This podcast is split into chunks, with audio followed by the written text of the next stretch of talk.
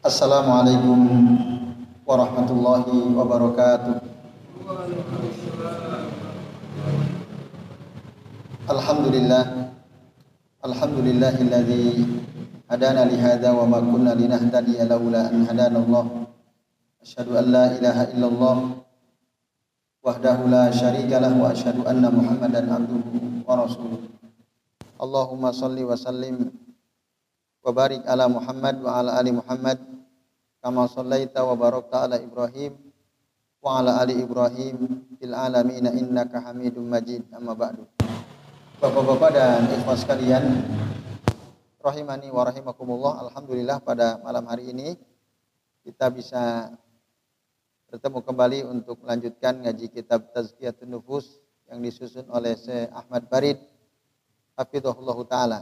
Dan insya Allah pada kesempatan kali ini kita akan membahas bab yang ke-9 yaitu bab tentang syukur. Pada bab ini dijelaskan bagi apa makna syukur, ya, apa rukun syukur, dan apa keutamaan syukur. Lalu bagaimana pandangan para ulama ya, tentang syukur. Itu kira-kira pembahasan yang akan kita bahas pada kesempatan malam hari ini ya. Ikhwas kalian, azani Allah wa Nah, yang pertama tentang makna syukur. Ma huwa asyukru? Apa itu syukur? Qala al-muallif rahimahullah berkata penulis kitab ini yaitu Syekh Ahmad Farid ya. Huwa as-sana'u 'alal mun'imi bima aulakahu min ma'rufin. Yaitu memuji ya, sang pemberi nikmat atas kebaikan memuji sang pemberi nikmat yaitu Allah Azza wa Jalla atas kebaikan yang telah diberikan atau dikuasakan kepada kita.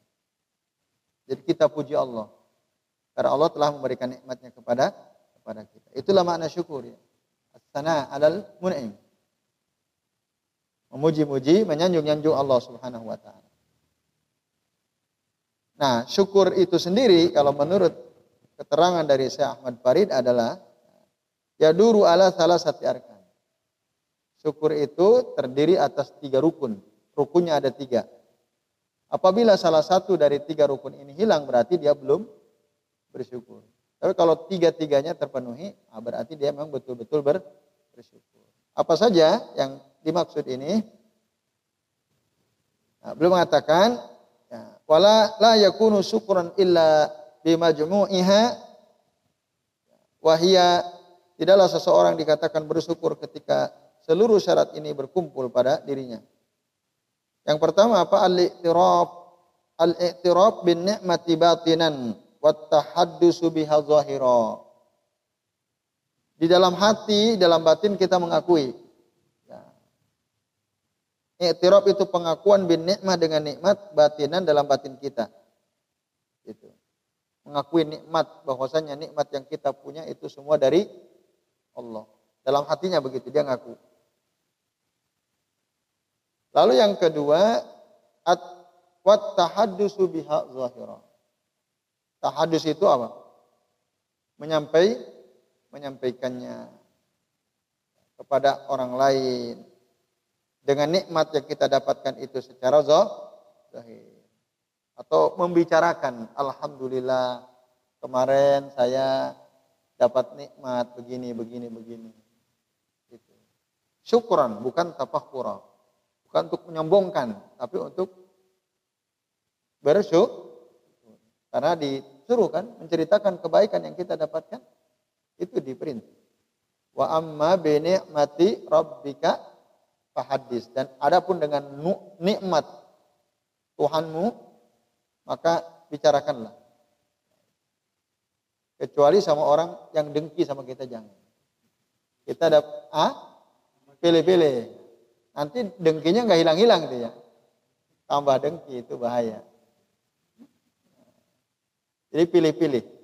Betul tahadus bin nikmah adalah sunnah, tapi tadi tidak setiap orang senang kalau kita mendapatkan nik nikmat. Itu ya, itulah yang disebut dengan orang deki al-hasid. Maka dalam surah Al-Falaq kita diperintah oleh Allah taala untuk mohon perlindungan dari orang yang iri atau orang dengki ketika dia dengki sama kita. Wa min syarri hasidin idza hasad. Itu bahaya. Orang dengki itu bahaya. Baik. Nah, apa itu yang yang yang yang pertama tadi mengakui dalam hati. Yang kedua apa tadi? Membicarakannya secara zahir. Yang ketiga wal isti'anatu biha ala taatillahi azza wa jalla. Yang ketiga, menjadikan nikmat tersebut sebagai sarana sebagai sarana untuk taat kepada Allah Azza wa Jalla Azza wa Jalla. Dapat nikmat sehat dengan nikmat sehat kita sergap sholat jamaah datang ke majelis ilmu sehat itu bentuk kesyukuran karena dia menggunakan nikmat sehat ini dalam rangka untuk memperkuat ketaatan ketaatannya kepada Allah Azza wa Itu itu syarat yang ketiga. Nah, dan syukur itu berkaitan dengan hati, dengan lisan dan anggota tubuh yang lain. Nah, fal qalbu lil ma'rifah wal mahabbah wal lisanu lisana wal hamdi wal jawarih listimaliha fi taatil mashkur wa kafiha an ma'asihi. Jadi syarat rukunnya syukur itu rukunnya syukur ada tiga apa tadi yang pertama mengakui dalam hati bahwa nikmat yang kita punya semua dari Allah. Yang kedua membicarakannya kepada orang lain. Dan yang ketiga nah, menjadikan nikmat yang kita miliki untuk apa tadi? Memperkuat ketaatan kita kepada Allah. Ya itu, kalau itu terpenuhi, maka nah itulah kita sudah dianggap sudah ber, bersyukur ya. Bapak-bapak dan ibu sekalian, azan ya Allah wa iyyakum ajmain. sebentar.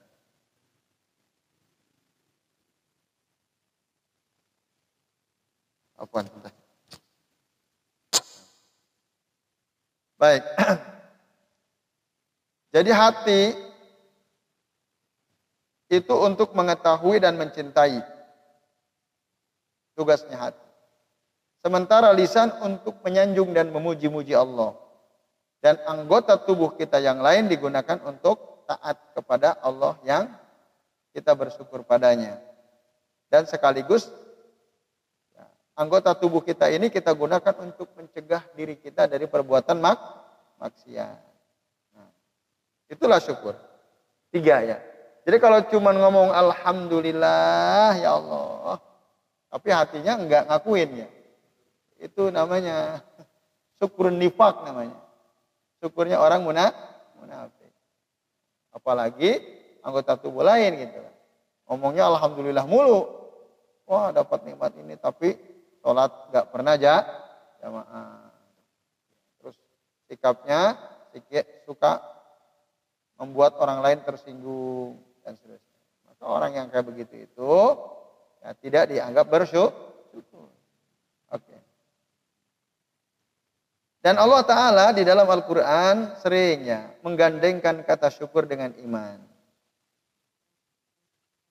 Dan Allah mengabarkan bahwasannya annahu la gordolahu fi adabi khalqihi in syakaru wa amanu bih.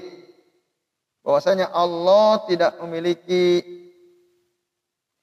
tujuan untuk mengadab hambanya apabila hamba itu bersyukur dan beri, beriman. Allah Allah tidak tidak berniat mengazab orang seperti itu. Nah, dalilnya dalam surah An-Nisa ayat 148 ya kalau enggak salah. Coba. Oh, 47 ya. Berapa 100? Ah, oh, 147 ya, 147. Nah, Allah Ta'ala berfirman, Ma yaf'alullahu bi'adabikum in syakartum wa amantum. Allah tidak akan mengadab kalian jika kalian ber, bersyukur dan beriman. Maka syukur itu bisa mencegah turunnya ah, adab Allah Subhanahu wa taala. Nah. Baik. Allah Subhanahu wa taala Nah, apa tadi ya? Mengatakan bahwa Allah tidak akan mengazab kalian selama kalian bersyukur dan kalian beriman. Syukur itu menjadi salah satu perangkat yang apabila kita punya itu bisa mencegah mencegah apa?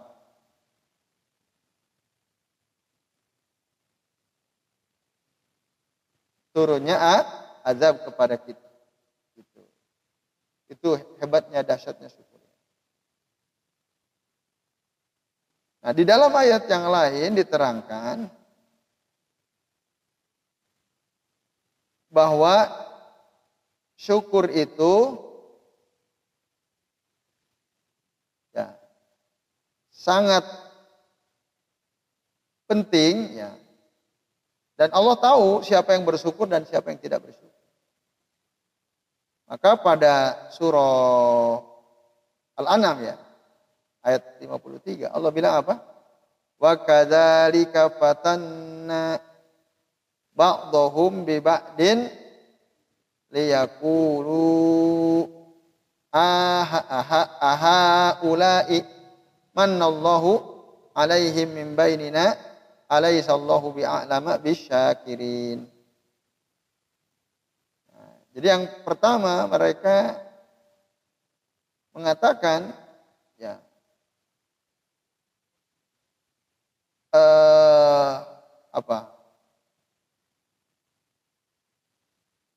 Jadi Allah Ta'ala ya, akan menguji sebagian hamba-hambanya yang kaya dengan sebagian yang miskin.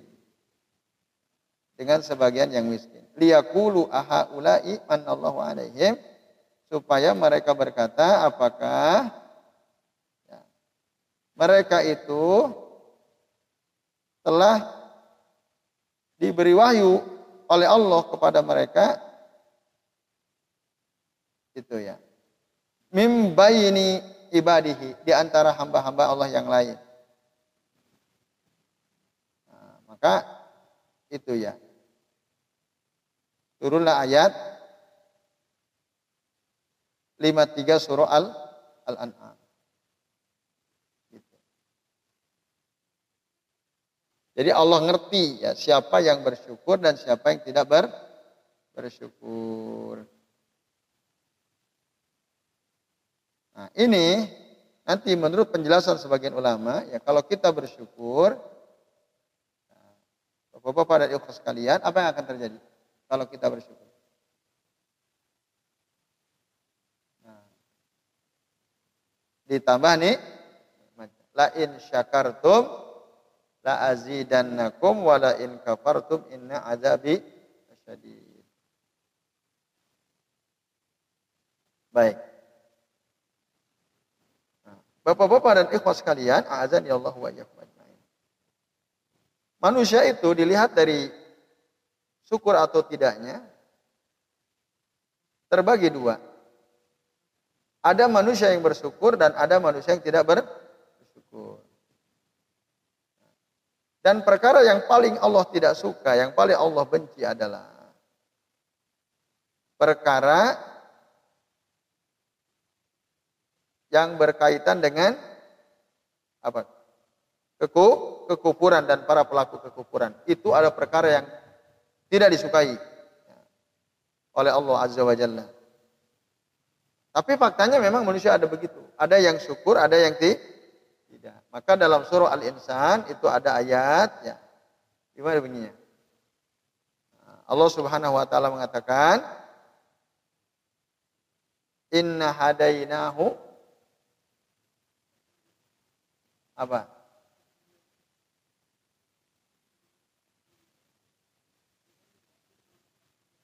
Nah, itu ya. Jelas ya?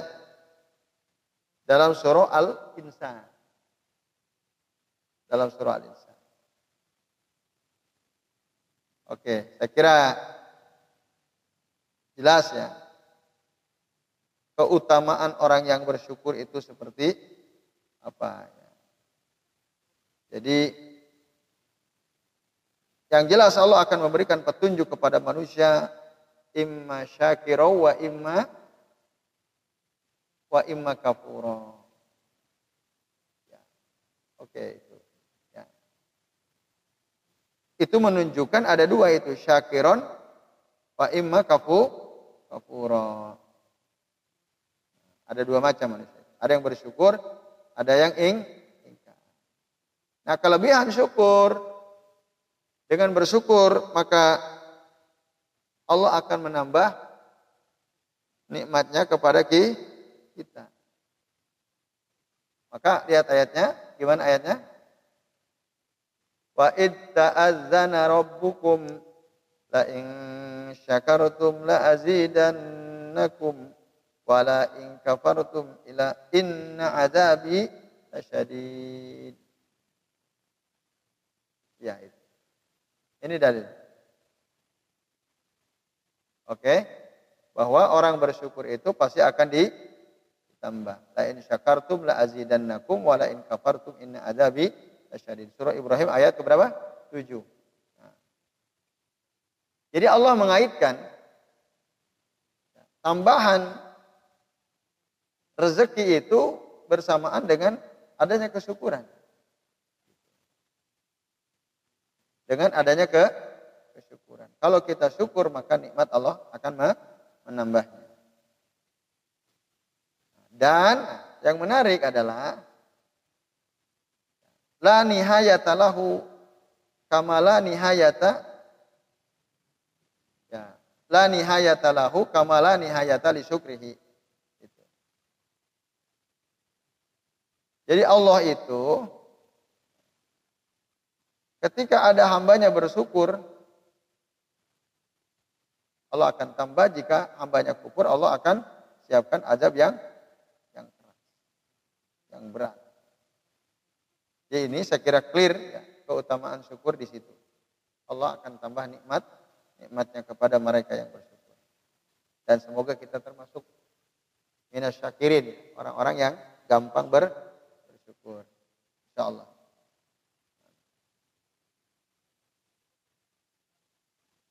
Kemudian Ahmad Farid mengutip beberapa ayat Al-Quran yang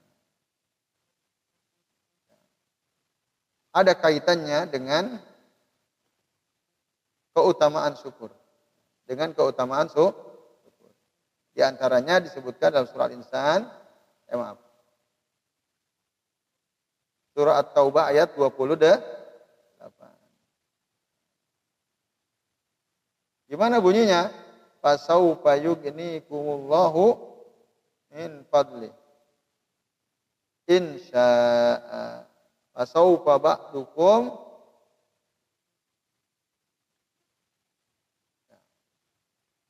Apa? Fasaufa yugni yugnikumullahu min fadlihi insya'a.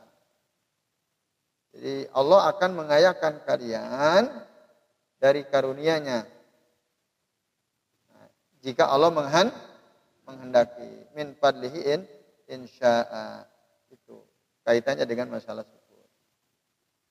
Al uh, wa qala fil maghfirah. Lalu Allah berkata tentang ampunan. Wa yaghfiru liman yasha. Allah bisa saja mengampuni makhluk yang dikehendakinya. Wa yatubullahu alaman yasha. Alaman yasha. Jadi Allah akan membuka pintu taubat bagi siapa? Orang yang Nah, apa? Saya ulangi ya. Jadi Allah akan mengampuni siapa saja yang dikehendaki.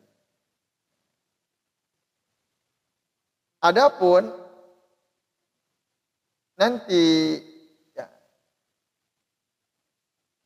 Da, ada ada kalimat wa yaghfiru liman yasha wa yu'adzibu may yasha. Wallahu ana kulli syai'in qadir. Ini apa ini?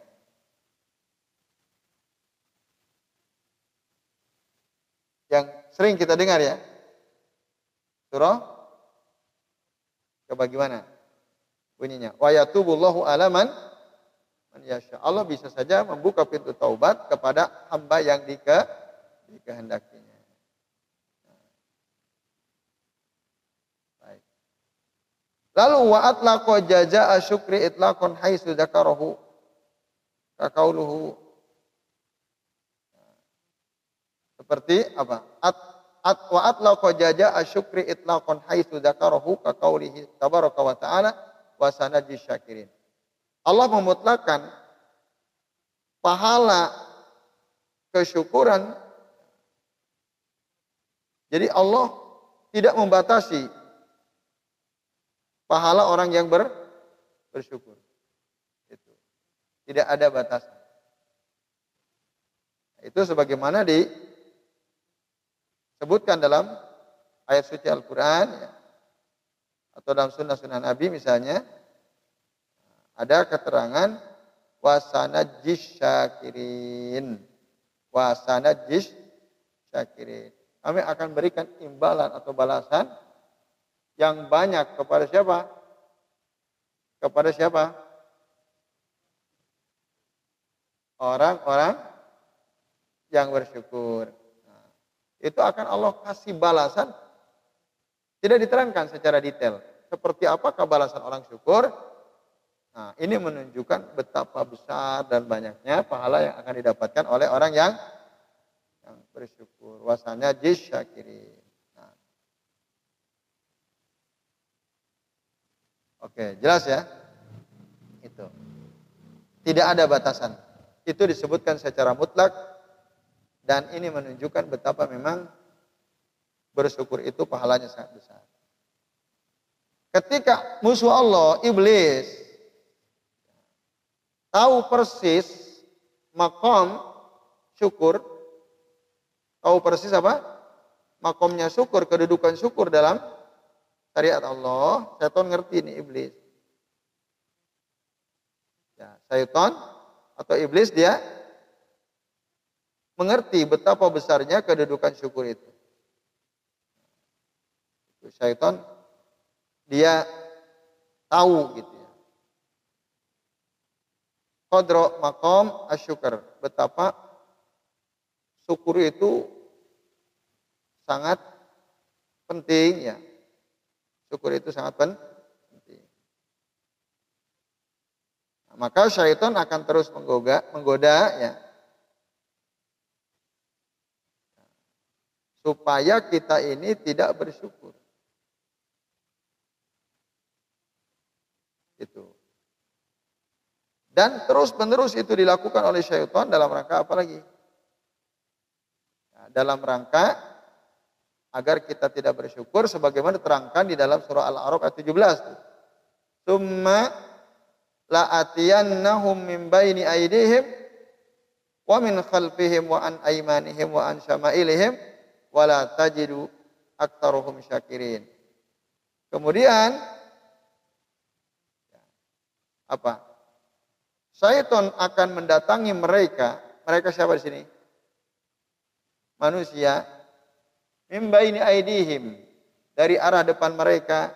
Wa min khalfihim. Dari arah samping. Dari mana? Dari belakang. Min khalfihim itu dari belakang wa an aimanihim nah, sampai kanan ya itu dihad karena dia melakukan tindakan kriminal. Nah, Bapak-bapak dan ikhwas sekalian, azan ya Allah wa iyyakum ajmain.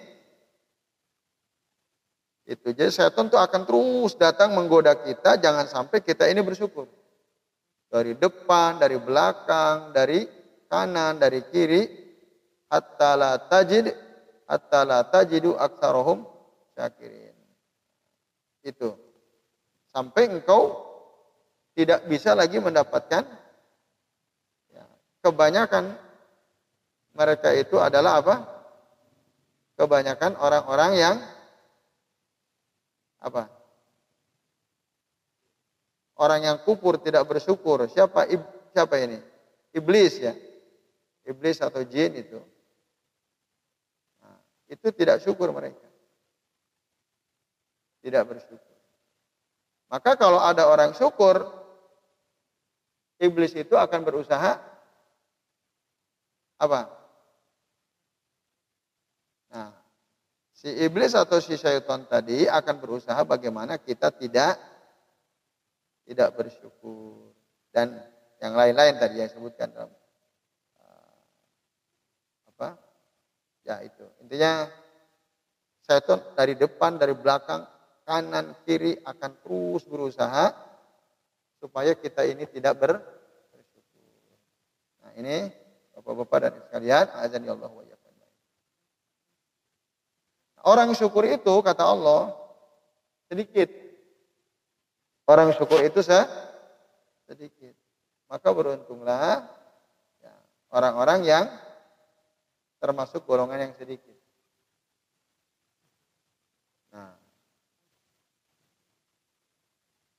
AA limited edition.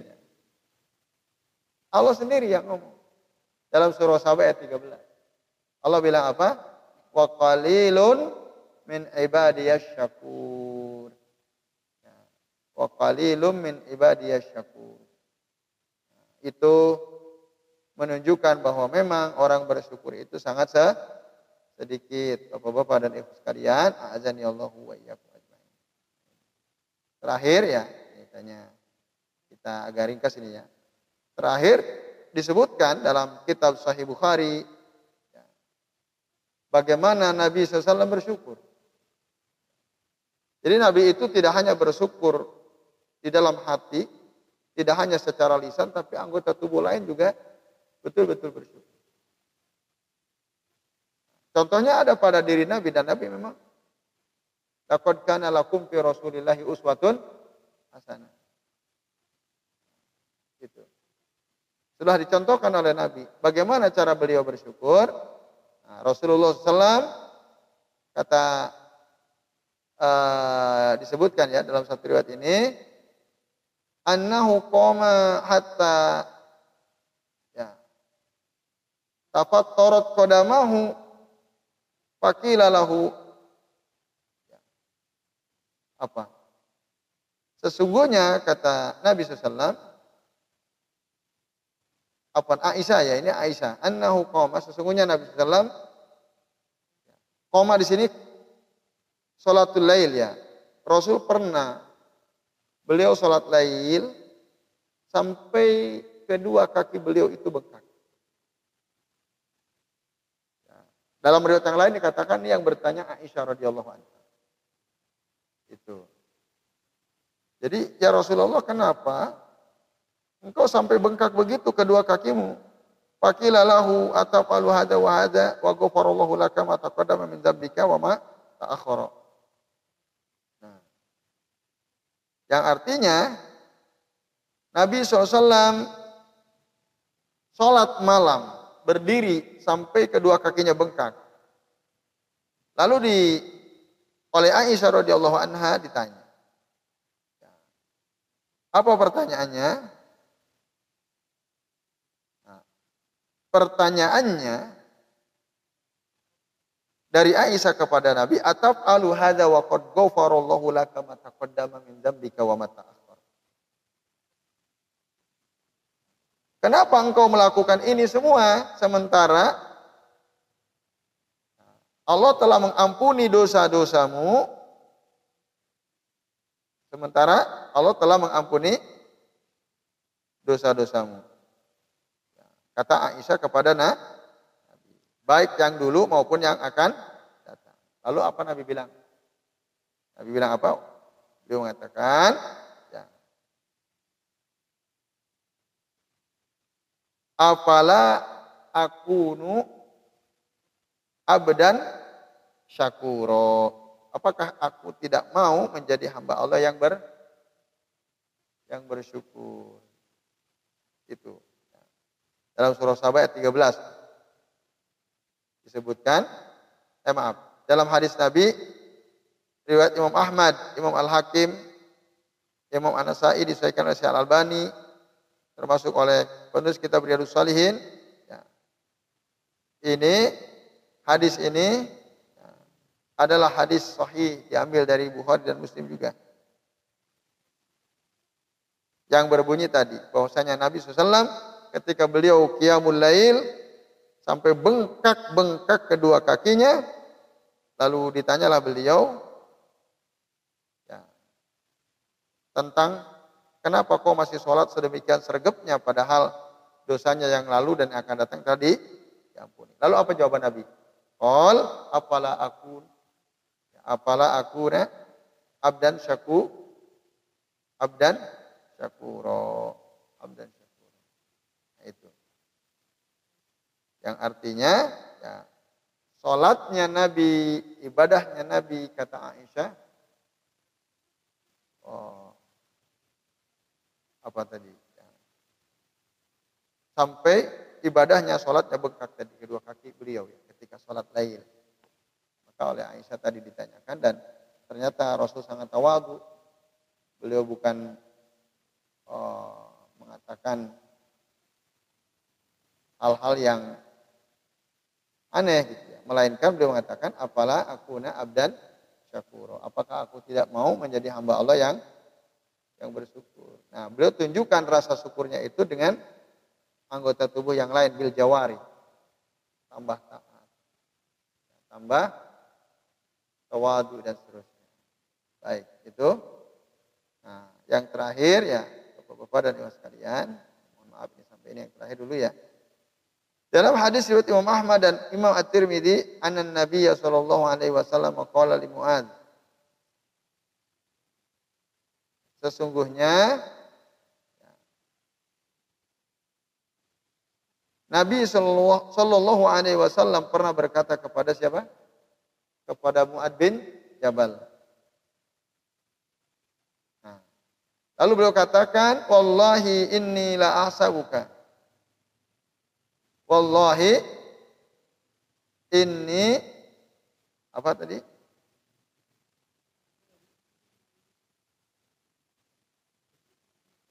Nah, betul. Inilah uhib la uhib.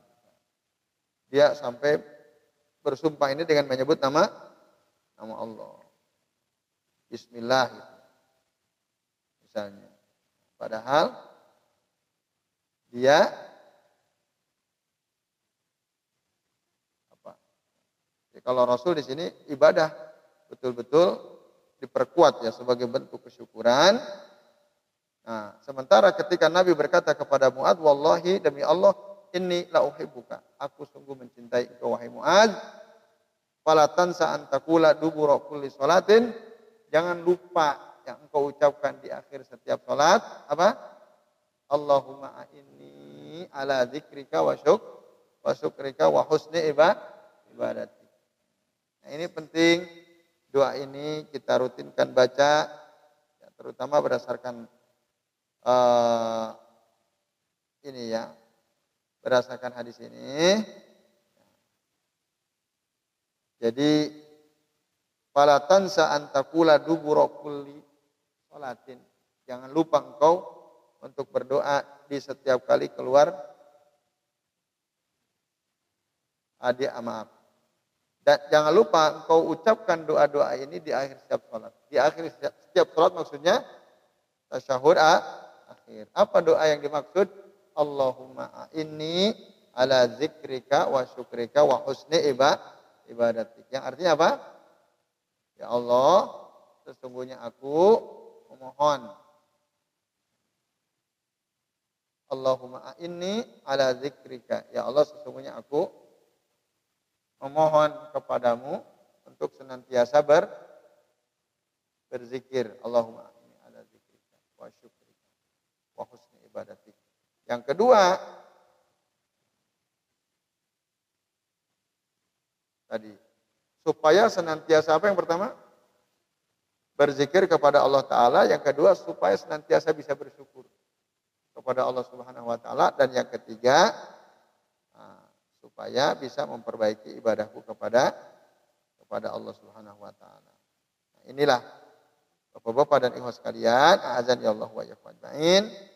Jadi memang bersyukur itu ya perlu doa gitu. Kita harus berdoa. Berdasarkan apa yang diajarkan Nabi, riwayat Imam At-Tirmidzi dan nah, Bapak-bapak serta ikhwas kalian, azan ya Allah wa iyyakum ajmain. Eh, diusahakan dibaca ya doa tadi. Ya Allah aku eh, mohon maaf. Ya Allah tolonglah aku gitu ya. Supaya aku bisa senantiasa berzikir kepada kepadamu dan supaya bisa senantiasa bersyukur kepada kepadamu. Nah, itu. Dan yang terakhir apa? Dan supaya bisa memperbaiki memperbagus ibadahku kepada kepadamu. Allahumma inni ala zikrika wa syukrika wa husni ibadati. ibadati. Ini menunjukkan bahwa bersyukur itu memang berat apa gampang bersyukur. Nah, berat apa? Berat. Apalagi rukunya tiga-tiganya harus dipenuhi kan? Mungkin kalau lisan alhamdulillah udah beres. Tapi apa udah cukup? Belum. Maka yang kedua apa tadi? Nah. Ya. Jadi ya. Ah. Itu berat itu, berat. Oleh karenanya Rasul ngajarin berdoa supaya kita bisa ber Coba kalau kita dapat nikmat misalnya, apakah ibadah kita nambah atau tidak? Ibadahnya nambah nggak kalau kita dapat nikmat? Biasanya orang pada umum. Enggak kan? Ya itu-itu saja, bahkan mungkin berkurang. Rawatib tadinya suka, pas dapat nikmat, oh ditinggalin. Gitu ya, karena dia keburu ingin bersenang-senang dengan nikmat yang Allah karuniakan kepada dirinya. Itu. Enggak dikasih menggerutu, ketika dikasih lupa. Itulah manusia. Ya. Makanya bersyukur itu berat. Berdoalah kepada Allah sering-sering. Kapan berdoanya? Di setiap akhir sholat di penghujung sholat kita. Alias di tasyahud. Itu. Gimana doanya?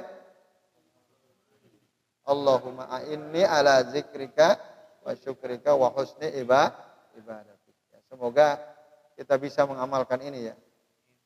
ya. Ringan doanya, tidak terlalu panjang tapi dahsyat maknanya. Allahumma inni ya Allah tolonglah aku ala zikrika untuk senantiasa bisa berzikir kepadamu wa syukrika dan untuk senantiasa bisa bersyukur kepadamu wa husni ibadatik dan nah, tolonglah aku supaya aku bisa memperbagus ibadahku kepa kepadamu. Nah, bagusnya ibadah syaratnya apa? Ada dua. dua. Itu. Ikhlas karena Allah Ta'ala. Yang kedua, ittiba Rasul. Jadi ittiba Rasul harus diminta gitu, supaya kita bisa ittiba. Berdasarkan ini makanya doa ini dahsyat. Allahumma ini ala zikrika wa syukrika wa. Apalagi kalau kita berdoa sambil paham juga maknanya. Kan kita jiwai betul itu. Allahumma ini ala zikrika. Ya Allah, tolonglah aku untuk senantiasa bisa berzikir kepada Engkau. Terus wa syukrika supaya aku ini bisa senantiasa ber, bersyukur kepadamu wa husni ibadatik dan supaya bisa memperbaiki ibadahku kepa, kepadamu. Jadi saya kira sementara ini jadi Bapak-bapak dan Ibu sekalian, jadi syukur itu tadi tidak mudah. Tidak mudah, tapi bisa dilakukan. Bisa dilakukan. Dan ada doa yang mudah-mudahan antum sudah hafal doa tadi. Ini masyhur doanya ya.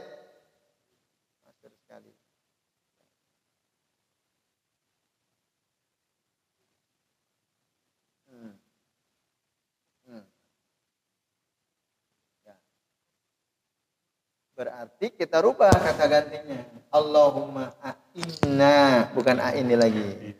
Allahumma a'inna ala zikrika wa syukrika wa husni ibadatik. Ya jelas ya.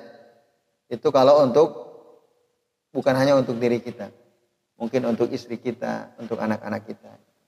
Kita mohon ya, bantuan Allah Ta'ala supaya anak istri kita juga dibantu untuk bisa ber, bersyukur, untuk senantiasa bisa berzikir, dan termasuk untuk bisa senantiasa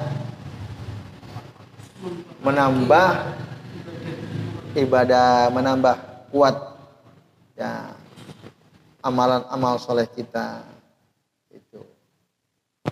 Nah itu ya jadi perlu betul-betul kita memang minta sama sama Allah Subhanahu wa taala ya teman-teman dan Bapak-bapak serta ikhwas sekalian. Jangan lupakan doa ini. Jadi, saya kira sementara ini ya yang bisa kita bahas insya Allah lanjutannya kita akan bahas pada pertemuan yang akan datang. Baik silakan. Barangkali ada di antara antum yang mau bertanya. Yang belum jelas barangkali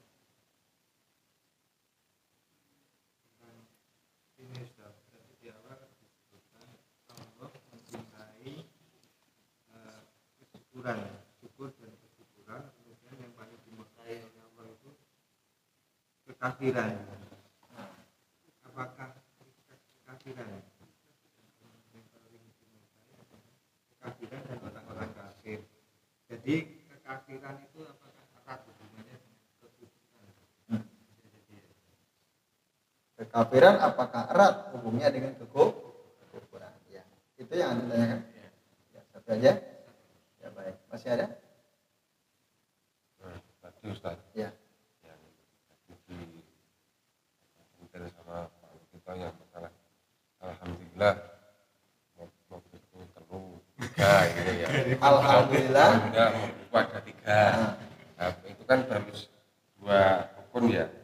Kalau belum dijadikan sarana untuk taat pada Allah berarti belum bersyukur itu ya karena belum terpenuhi semua ternyata mobilnya hanya cuma apa tadi dikubah simpan kubah simpan paling jalan-jalan. Ya berjalan-jalan gitu.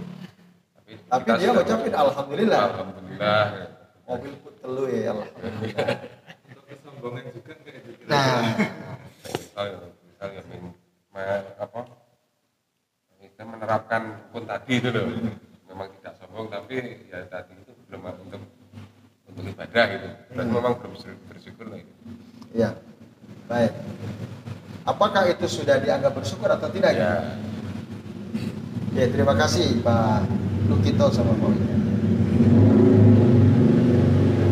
Pak Lukito tadi bertanya ya, Bapak-bapak dan ibu sekalian tentang apakah apa tadi? Hubungannya kekafiran dengan kekufuran. Iya, sangat erat hubungannya. Kafir itu adalah orangnya namanya ah, isim isim fa'il namanya orangnya. Sementara ya apa tadi? Kufur itu adalah perbu perbuatannya. Nah, kufur nikmat misalnya. Gitu. Nah itu lawan kata dari daripada syukur nih daripada syukur nikmat. Ya itu kalau kita ya. Jadi eh, apa? Ya berusahalah untuk tidak kufur nih. Nah, berusahalah syukur, pikir, memperbaiki ibadah kita di hadapan Allah Subhanahu wa taala. Ya. Cuma itu ya kayaknya kalau kita ya. itu tidak Oh, iya. aman ya, Ustaz, ya? kafir itu ada hubungannya. Kafir itu pelaku kufur itu perbuatan orang kafir yang kekufurannya luar biasa. Nah, dalam kalimat. Ini orang udah kafir kekufurannya dahsyat betul nih orang. Nah itu. Itu ada sangat erat kaitannya antara kafir dengan kufur. Orang kufur nikmat orang yang kufur nikmat berarti dia telah menjadi kafir kan wa id ta'adzana rabbukum la in syakartum la azidannakum itu kan la in syakartum la azidannakum wa la in kafartum inna adzabi inna adzabi lasyadid. Nah, itu jelaskan. Nah, ini menunjukkan tingkatan ya, apa apa pahala ya keutamaan bersyukur. Jadi oh ya sangat erat lah intinya hubungan antara kekufuran dengan kekafiran. Hubungan kekufuran dengan ke kekafiran. Yaitu Pak Pak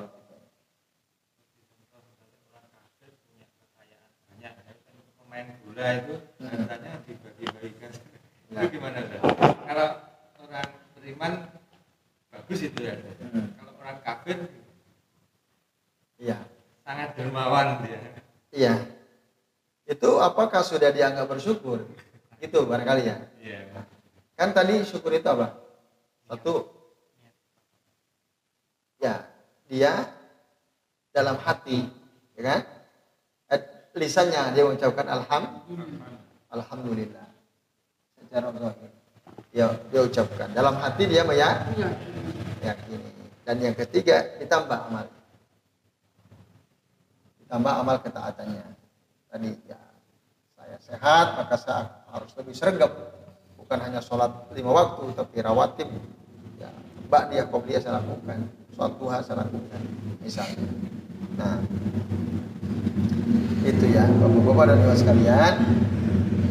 Maka ya, orang yang seperti tadi kami ceritakan itulah betul-betul syukur tapi kalau hanya lisannya toh sering ucapin alhamdulillah alhamdulillah alhamdulillah tapi perbuatannya tidak mencerminkan dia semakin taat pada Allah Ta'ala berarti udah bersyukur apa belum? Kalau menurut Syekh Ahmad Pari ya syaratnya tiga itu tiga harus terpenuhi harus terba harus terpenuhi. Jadi, itu Pak Lukito ya. Jadi antara kekufuran dan kekafiran itu satu akar yang dibentuk dengan beragam ya, kata dan beragam makna tentu saja. Itu. Jadi saya kira ini yang bisa kami jawab ya terhadap pertanyaan kalau kita tadi kufur dan eh, apa kafir tadi kufur dan kafir. Terus yang kedua kasus ada orang hartanya banyak mobilnya tiga Fortuner, Pajero, Expander misalnya. Pas. Hah? Pas. Modelnya podo kabeh. Oh, modelnya sama gagah-gagah semua. Itu koleksi dia Ya. Nah, itu ya. Mobilnya tiga. Dia sering, alhamdulillah. Ya, mobil saya sudah tiga. Ya, tahun depan insya Allah empat. Gitu. Misalnya. dia penjual mobil Ah, bisa jadi ya. Atau rental mobil ya. Rental mobil. Nah, bapak-bapak dan ikhwas sekalian, tapi dia tidak tabat taat, gitu ya, tidak tabat taat. Kalau lisannya sih ya, taat taat tapi eh, saat mobilnya itu tidak untuk sarana taatan gitu loh ya, cuma untuk ya, tadi hobi. atau untuk disimpan atau Koleksi gitu ya. koleksi gitu ya. Nah, apakah itu dianggap tidak bersyukur? Jawabannya ya iya, kalau tidak terpenuhi tiga syaratnya itu. Tiga rukun syukur harus terpenuhi. Tiga rukun syukur harus terpenuhi. Secara hati, secara lisan, secara anggota tubuh. Nah. Saya kira itu ya, jadi jawabannya iya. Itu sangat berpengaruh. Antara apa tadi? Orang yang punya mobil tiga hanya ngucapin Alhamdulillah. Ya, tapi hatinya dia ngerasa ini hasil kerja keras. Makanya gue kerja keras. Iki koyo aku iki. Mobilku telu. Nah, Nah, sementara ya anggota tubuhnya yang lain dia tidak gunakan untuk amal-amal ketaatan kepada Allah Subhanahu wa taala. Maka orang yang seperti ini ya sudah. Ya. artinya eh, dia ya kurang syukur gitu. harusnya kalau dia bersyukur kendaraan dia yang banyak itu gimana caranya? Membantu dakwah nah itu di antara di antaranya di antaranya. Ya saya kira itu Pak Wikan dan Bapak-bapak serta ibu sekalian ya azan ya Allah lain ya, kalau punya nikmat itu ya tadi. Kita harus tambah taat.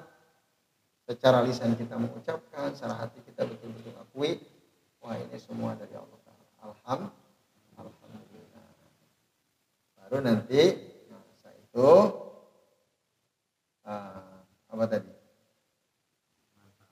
memanfaatkan ya syarat ketiga atau rukun ketiga untuk kepentingan ketaatan dan. Ya. Ya, kalau ah ora jangan ini mobil api ya. Eman. Ya, itu yang misalnya. Misalnya begitu ya, dia punya mobil tiga, dia ngomong, udah cerita, alhamdulillah, udah alhamdulillah sudah fase banget, fase banget, alhamdulillah. Tapi tadi tidak mau. Ada tetangganya sakit, butuh pertolongan ke rumah sakit. Nah, sementara ada orang datang ke rumahnya, Pak atau Mas, saya minta tolong nih, apa? Itu tonggok kita sedang sakit butuh bantuan ditolong. Dibawa ke rumah sakit pakai mobil kendaraan. Kodarullah datanya ke dia. Apa tuh kira-kira yang akan aku lakukan nah, bensinnya ra- ra- ra ono bensinnya. Nah harusnya harus saya serengkep. Oke siap ayo ikut bareng berangkat. Nah, ini ya bapak-bapak dan ibu sekalian azani Allah wa ajmain. Nah, jadi harusnya begitulah cara kita menempatkan harta. Dan cara kita bersyukur mensyukuri harta yang Allah sudah berikan kepada ki, kepada kita. Ya ini bapak-bapak dan ibu sekalian azani Allah wa iyyakum ajmain jadi sampai halaman berapa ini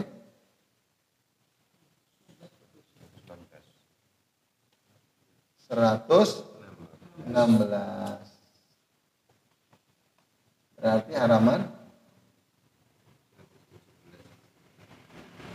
Nah, 100 berapa Pak Betul? Nah, besok halaman 117 sekarang 116 sudah rampung ya? Ya. oh ya paragraf terakhir ya. Dari situ nanti halaman 116 Oke, saya kira ini dulu ya sementara. Semoga bermanfaat. Kami mohon maaf apabila yang kami sampaikan ada kesalahan. Kami akhiri.